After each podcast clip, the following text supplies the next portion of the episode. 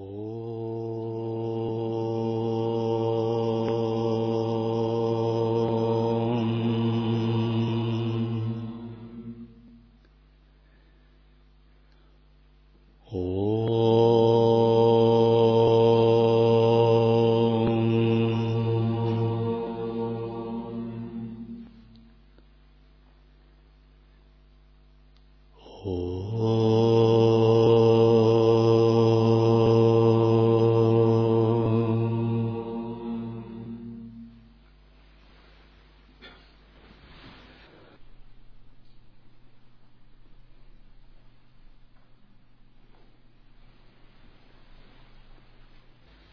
Мокшадхарма, глава 199. Между Калой, временем, Мритью, смертью, Ямой, Богом справедливости и перерождения, Икшвакой и Брахманом некогда происходила беседа –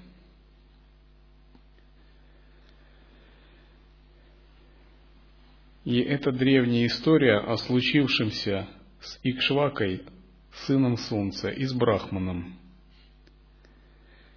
Также в этом участвовали Кала, время и смерть, Яма, Мритью.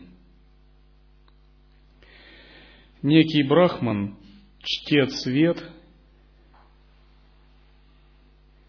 твердый в дхарме, накопивший много заслуг – знаток шести видов писаний, сын Пипалы, потомок Кушки, достиг джняны с большим усердием, изучив шесть частей писаний. И опытный в знании, он постоянно находился в состоянии преданности Дхарме – Обуздав свои чувства, этот брахман выполнял подвиг чтения мантры, самхиты. Он читал ведические гимны и мантры. В состоянии глубокой сосредоточенности так прошло тысячи лет. Когда прошла тысячи лет после того, как он сосредоточенно шептал мантры, ему перед глазами явилась богиня Савитри – и сказала, я вполне довольна твоим тапосом. Но Брахман, продолжая шептать мантру, безмолвный, ничего не ответил. И богиня некоторое время пребывала к нему благосклонной и одобрила его чтение мантр. Закончив чтение мантр, тогда Брахман вскочил и к ее стопам головою припал и сказал, Какое счастье, о богиня, что ты благосклонна и воочию мне явилась, если ты довольна чтением моих мантр. Да возрадуется твое сердце. Савитри сказала, что ты хочешь, Риши, какое желание тебе исполнить. Поведай лучший из чтецов мантр. Все тебе будет. На эти слова богини Брахман, знающий Дхарму, ответил – о шептании мое желание, о медитативном состоянии. Пусть оно возрастает все больше и больше. Пусть самоуглубление самадхи моего ума с каждым днем все возрастает. Тогда богиня сказала, да, будет так. Затем она сказала, ты не пойдешь в кромешные бездны, куда уходят другие брахманы – она имела в виду непроявленные миры или миры богов страсти, считая их неблагоприятными. Ты пойдешь в безусловное, безупречное состояние Брахмана, то, о чем ты меня просил, осуществиться. Контролируя чувства, продолжай чтение мантр, и приблизится к тебе Дхарма, время, Бог смерти и яма к тебе прибудут, и произойдет между ними и тобой беседа. И тогда богиня, сказав, вернулась в свое состояние, а Риши еще сто божественных лет сидел, занимаясь чтением мантры. Контролируя чувства, победив гнев, занимался он чтением мантры. И когда он упражнялся так в самообуздании, то ему, дважды рожденному, воочию явился Бог Дхарма. И он сказал, «Брахман, посмотри на меня, я Дхарма, прибыл с тобой повидаться» и услышат меня, какой плод тобой достигнут шептания мантры. О, дважды рожденный, ты превзошел миры небесные и земные, все, какие только существуют. Святой, превзойдя все внешние обители богов, ты пойдешь дальше, поэтому можешь расставаться с жизнью, Муни, и в какие хочешь миры направляйся, покинь себя и тело, тогда ты миров достигнешь. Брахман тогда сказал — что мне в тех мирах? Сам иди куда хочешь. Я же из тела, приносящего много страданий и радости, не выйду, владыка. Тогда Яма и Дхарма сказал ему, «Эй, по неволе все равно тебе ведь придется покинуть тело. Тур среди отшельников. О, Риши, безупречный, подымайся и в какое хочешь иди небо». Брахман сказал, мне не нравится жить в небесах без тела, владыка. Отправляйся, Дхарма, нет у меня охоты всходить на небо, себя покинув. Яма сказал тогда, Зачем тебе обращаться к мыслю, к телу и привязываться к нему? Покинь его, и дай будешь счастлив. Направляйся в вечные, нетленные миры. Туда, придя, тосковать не будешь. Брахман сказал, что мне в вечных мирах? Мне нравится чтение мантр, блаженный, пребывание в самадхи, или я в своем теле пойду, или совсем не пойду, о могучий. Яма тогда сказал, раз ты не хочешь сам покинуть тело, то смотри, дважды рожденный, вот к тебе приходит время, смерть и яма. И тогда яма, время и смерть, три владыки, подойдя к этому брахману с большой заслугой, сказали, Яма сказал, этого исполненного подвига и добродетельной жизни, ты получил плод. Я к тебе обращаюсь, это я, Яма. Ты заслужил плод своего шептания. И время тоже сказал, раз превосходный плод чтения мантр достигнут, пора тебе восходить на небо. Я, время, к тебе явился. И смерть сказала, Знай, добродетельный брахман, я прекрасная смерть, мритью, к тебе, певец, явилась, вместе с временем калой, чтобы ныне, как подобает, тебя увести отсюда. Брахман сказал, Добро пожаловать и времени, и сыну солнца, Махатмам, и смерти, и Дхарме, какое дело я должен для вас исполнить. Он предложил им почетную жертвенную пищу, воду для омовения ног — всем трем пришедшим и сказал с величайшим почтением, «Своими силами что мне для вас исполнить?» В то же самое время, возвращаясь из странствования по святым источникам, царь, владыка Икшваку туда пришел, где было собрание. Их всех великий царь почтил земными поклонами и отнесся с почтением. Брахман, увидев царя, предложил ему также высокое сиденье, воду для омовения ног и жертвенную пищу. Осведомился о его здоровье и спросил его, «Добро пожаловать и тебе, Махараджа, скажи, чего ты желаешь, что для тебя своими силами я должен сделать? Пусть мне владыка возвестит». Царь тогда сказал, «Знай, я Раджа, а ты Брахман, раз ты стоек в благих деяниях я дам тебе какое-либо богатство.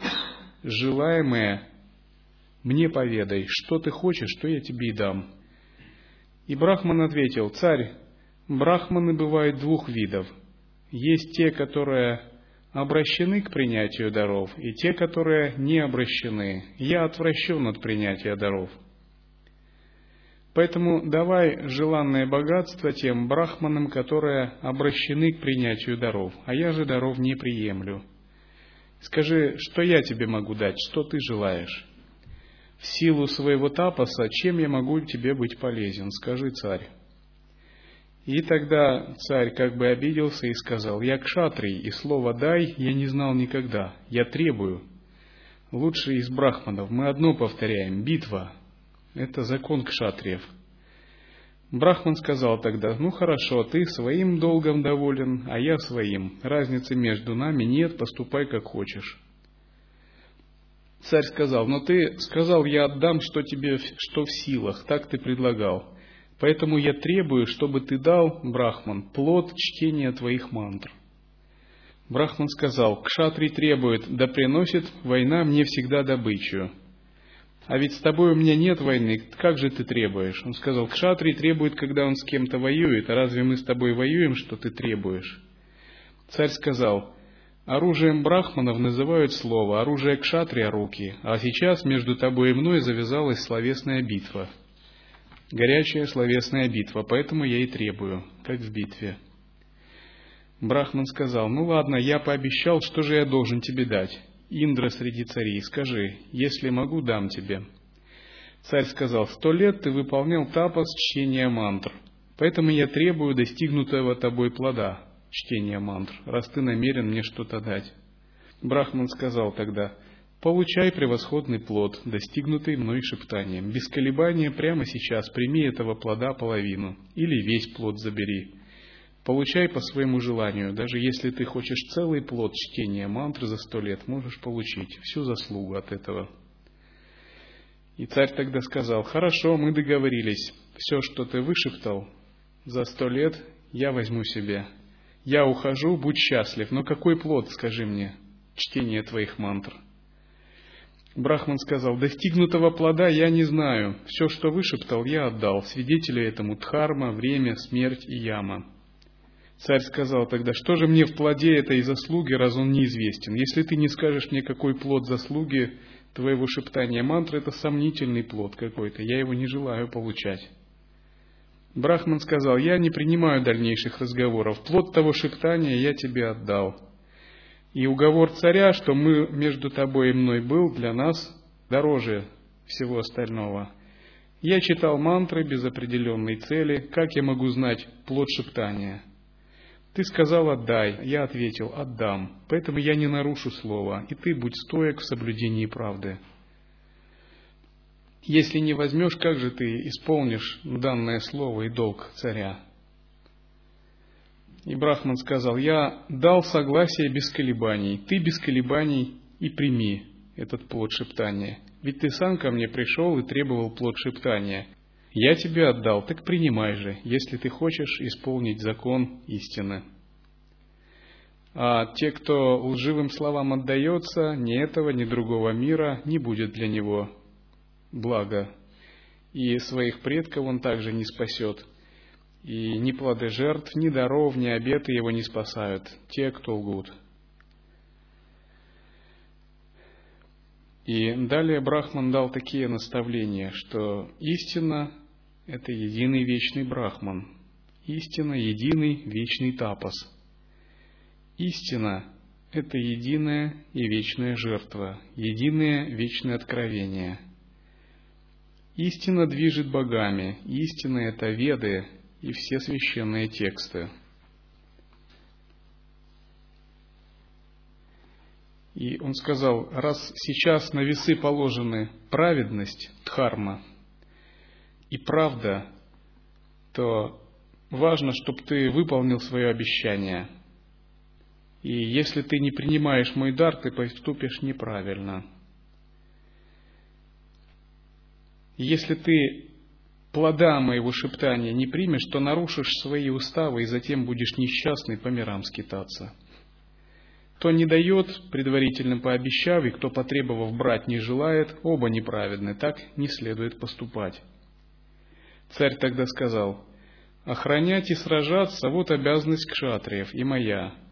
Кшатрии считаются деятелями, зачем же ты меня брать заставляешь?»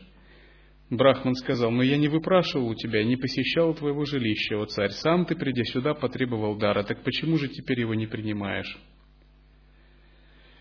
Тогда Бог Дхарма сказал, чтобы вы не ссорились, я прибыл сюда.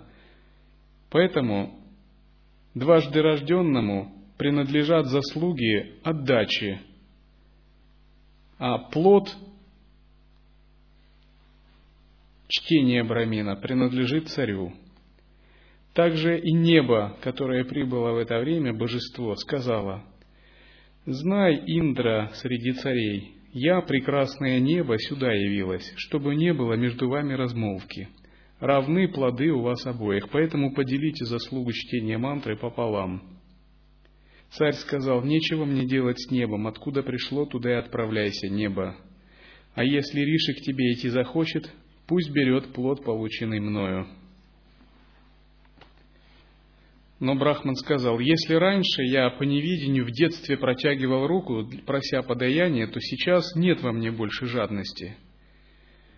И давно уничтожил я жадность. И зачем ты возбуждаешь мою жадность, чтобы я с тобой делился или чтобы я себе просил что-то? Я не привязан больше ни к чему. Я прекратил принимать дары. И я усердствую в тапосе, изучая Писание. Тогда царь сказал, если ты отдал свой высочайший плод шептания мантры, то пусть все плоды и того и другого общими будут. Брахманам подобает принятие даров, к шатриям, рожденным в царском роду, отдача. Значит, и плод должен быть общим. Прими от меня этот плод. Воспользуйся моим выполнением долга, если ко мне благосклонен. И так они еще некоторое время припирались. В конце концов, царь пожалел, что он принял такое решение. И Брахман сказал, возьми, если тут что-либо твое, все мои заслуги совершенного чтения мантры и шептания самхиты.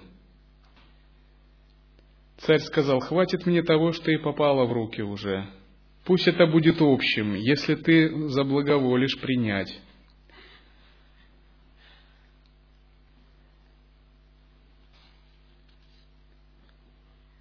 В конце концов, они договорились и согласились, ладно, и они почтили Дхарму, Яму, Бога времени, смерть и богиню неба. И тех, что раньше туда прибыли брахманов, которые были свидетелями этой сцены. И затем Брахман сказал царю, «Обладая этим плодом, иди благополучно, Раджариши, я же, отпущенный владыкой, еще продолжу шептание мантр». Когда-то мне был дан дар богиней Савитри, и она сказала, «Вера в шептание да будет вечной». И поэтому я предамся чтению мантры, чтобы исполнить ее благословение. Царь сказал тогда, раз уж ты остался без достигнутого плода, но в чтении мантры осталась вера, то раздели плод чтения мантры со мной вместе. Брахман сказал тогда, в присутствии всех мы совершили великие усилия – Обладая равным плодом, пусть каждый из нас идет своей дорогой. И тогда, узнав о том, что они поделили заслугу чтения мантры, пошли каждый своей дорогой, владыка 33 богов Индра прибыл вместе с богами, хранителями мира. Услышав об этой истории и препирательстве, и большой заслуге Брахмана, явились святые вишвы с огромными трубами, духи ветра, маруты, духи рек, гор, моря, разных священных источников, аскеты, знатоки йоги, веды, сарасвати, народа с парватой, марутами, вишвами, с гандхарвами и васу. Гандхарва Читрасена, окруженный толпою, наги змеи, совершенные муни, Бог богов Праджапати явился, непредставимый тысячеголовый Бог и Вишну. В небесах зазвучали бубны, тимпаны. Дивные цветы начали падать на этих двух отовсюду. То там, то здесь плясали абсары, пришедшие вместе с богами со свитой. Тогда богиня неба сказала Брахману слово, «Ты достиг совершенства, и ты достоин великой судьбы, о царь. И они совместно разными путями достигли отрешения от эго.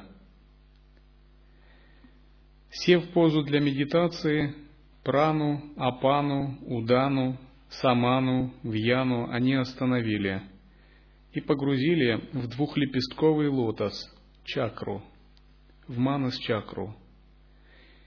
Установив прану внутри, ниже бровей, на уровне корня носа, с двиганием бровей, то есть шамхави мудрой, оба привели в покой свой манас, и, не шевелясь, вперев взор в межбровье, оба погрузились в самадхи. Преодолев себя, они направили в голову самоосознание. И тогда, расщепив небо, у Брахмана изошел превеликий свет, и Брахман перенесся на третье небо. Изо всех сторон раздался священный возглас «Ха-ха!» И свет Брахмана, как хвалебным гимном, проник даже в Брахму. Брахма повстречал Брахмана с приветственными словами «Добро пожаловать!». Душа Брахмана в это время превратилась в свет длиной в большой палец – и в это время он тогда молвил такое слово. Равен плод чтеца мантры йогина, в этом нет сомнения. С наглядностью ясно, каков плод йоги для тех, кто ей предается. Для тех же, кто читает мантру, определено особое восхождение, поэтому пребывай во мне. Так сказав, Брахма наставлял его снова и снова – и затем беспечальный Брахман проник в уста Брахмы. Таким же способом и царь проник и объединился с Брахманом.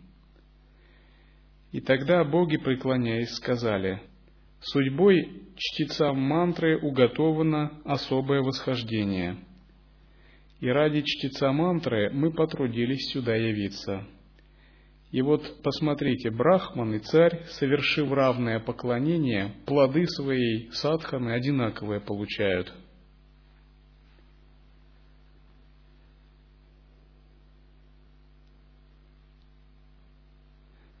Тогда Брахма сказал, те, кто читают священные тексты и получают через них откровения, и те, кто занимаются йогой, выполняя аскетичные практики, после кончины тела достигают тех же миров, в которых и я нахожусь. Таким же образом и йоги достигают тех же миров, в которых нахожусь и я. А потому стремитесь вы в своих областях к совершенству. Сказав это, Бог скрылся. После того, как скрылся Брахма, боги также разошлись по своим обителям. Тогда, почтив Дхарму, все святые мудрецы также за ними последовали с весьма довольным сердцем.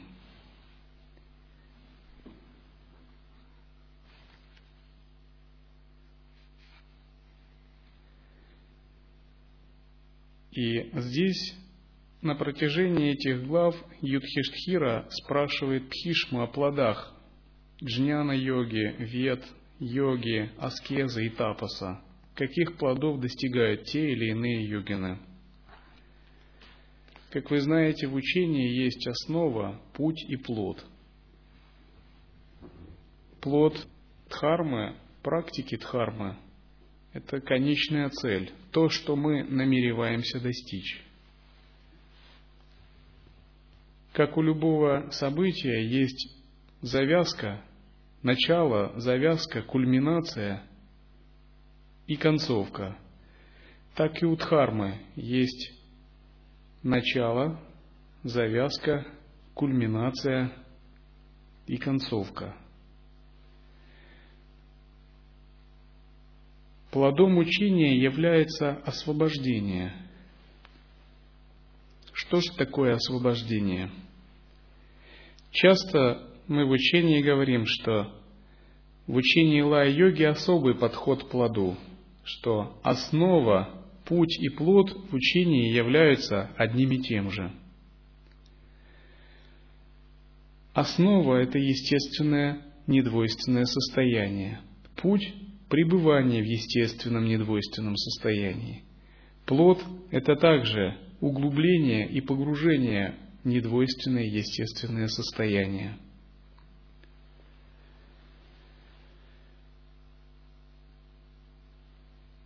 Другими словами, мы с самого начала пытаемся занять состояние плода. Поэтому, собственно, Нутара Тантра, которой принадлежит также Лая Йога, является учением плода.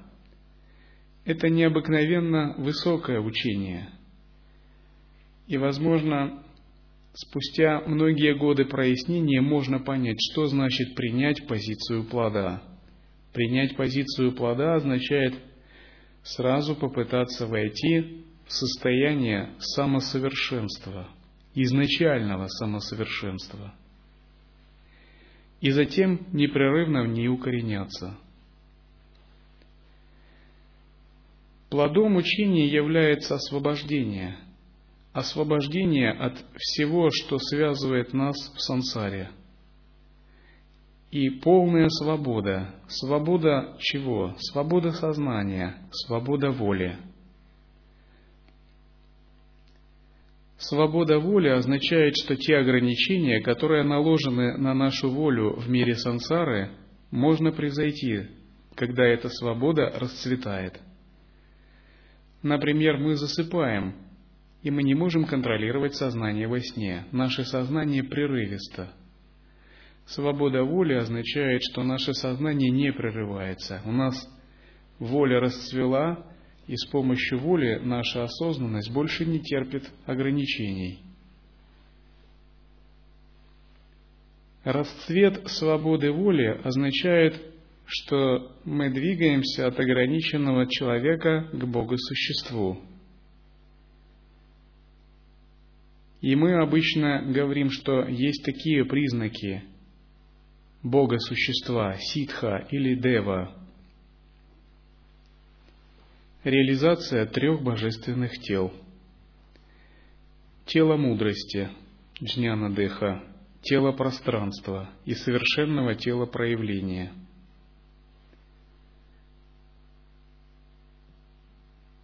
Достижение состояния бессмертного божества, сознание которого не прерывается –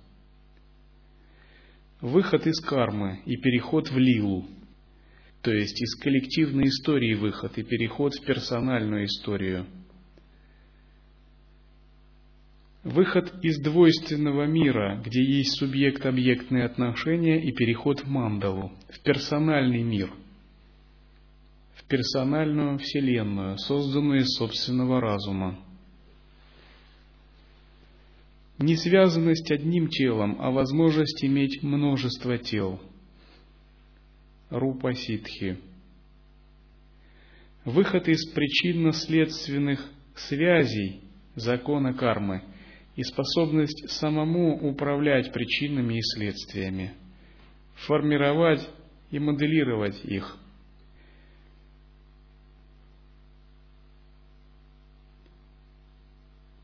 выход из ограничений пространства и способность создавать любое пространство силой сознания. Выход из ограничений прошлого, настоящего и будущего. И способность пребывать в едином вкусе за пределами прошлого, настоящего и будущего.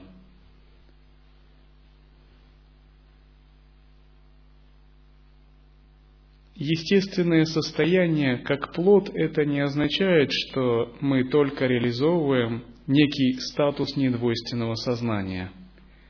Оно также означает, что по мере роста этого состояния мы начинаем овладевать различными вселенскими силами. А именно, джняна шакти – силой мудрости, сватантрия шакти – силой божественной свободы – Ичха Шакти – силой божественной воли. Айшваря Шакти – силой божественной власти. Крия Шакти – силой божественного деяния. Все это происходит благодаря проникновению в пространство естественного ума, Когда такое проникновение набирает силу, оно начинает притягивать эти силы, подобно тому, как мед притягивает пчел, или как хороший музыкант притягивает любителей музыки, как магнит притягивает опилки. К Брахману, чтецу мантр, явились боги, предлагая различные дары. Благодаря тому, что его дух в результате аскезы очистился, стал сильным, и боги почувствовали резонанс его сознания. Таким же образом, когда наше сознание очищается, в резонанс с нашим сознанием начинают входить тонкие божественные существа.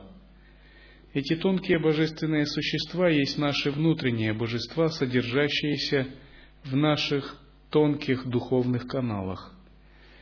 Но пока они недоступны, для нас они все равно, что не существуют. Когда же сознание очищается, эти тонкие божественные существа могут входить в резонанс с нами, открывая различные уровни знания и свободы.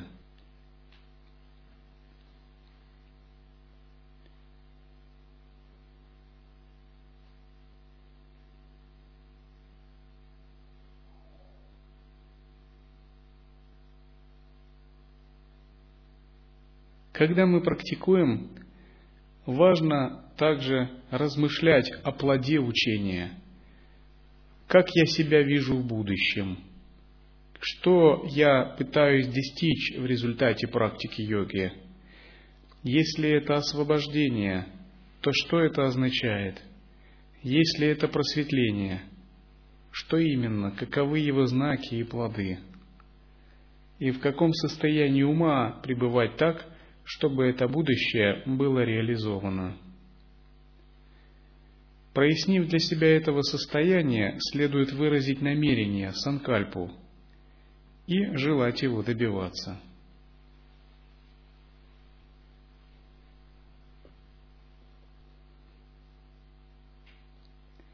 И если в результате практики вы день за днем приближаетесь к этому будущему, на самом деле пытаясь быть в той точке, где нет ни прошлого, ни будущего, вы занимаете правильную позицию. Каждый день практики – это небольшой шаг к реализации этого будущего. Йогин постоянно анализирует свою садхану, проверяя, насколько он приближается к этому будущему.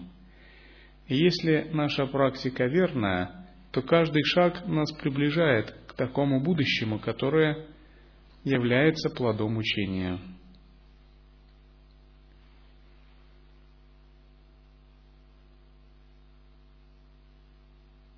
Бывает так, что в процессе практики энергия сатва усиливается, и все те кармы, которые были в тонких телах йогина, начинают активироваться – йогин начинает испытывать разные трудности. Но это на самом деле нормально. И без такого испытания он даже бы не закалил свое созерцание. А во-вторых, это просто активировалась сатва, и мощное очистительное средство начало вымывать те кармы, которые находятся в тонких телах. Часто замечено, когда йогин начинает усердно практиковать, разные желания усиливаются, препятствия обостряются. Он прекращает практиковать, все уходит. Он снова начинает практиковать, возникают на пустом месте болезненные состояния, неприятные состояния.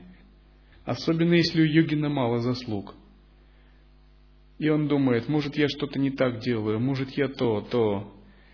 И он даже начинает терять свою цель, находясь на грани соблазна и искушения. Только он прекращает практиковать, у него сразу все чудесно. Он думает, что такое? Может быть, меня прокляли в прошлой жизни. Может, на меня наложен обед какой-нибудь Риши, недовольный мной, наложил на меня какой-нибудь венец неудачника в Дхарме. Он начинает терзаться так. На самом деле в этом нет ничего мистического – Просто карма активизируется чуть-чуть быстрее. если карму уподобить такому снежному валуну, который катится, и в обычном состоянии, когда мы не практикуем, этот валун катится медленно, может быть, многие годы, но когда он подойдет, он сминает человека. Когда йогин практикует, эти валуны начинают быстрее катиться, поскольку йогин движется быстрее, его скорость быстрее. И тогда эти валуны катятся. И если это мудрый йогин, он начинает их обходить, он начинает лавировать, как на лыжах, слалами. Один, другой, но если он имеет изощренное сознание, он не позволяет сминать себя этим валунам. Он действует очень хитро, как бы быстро, выбирая правильную тактику, правильный метод, искусственные средства, и он может обходить эти валуны. И тогда, несмотря на то, что его карма активируется, они его обходят, и он достигает своей цели.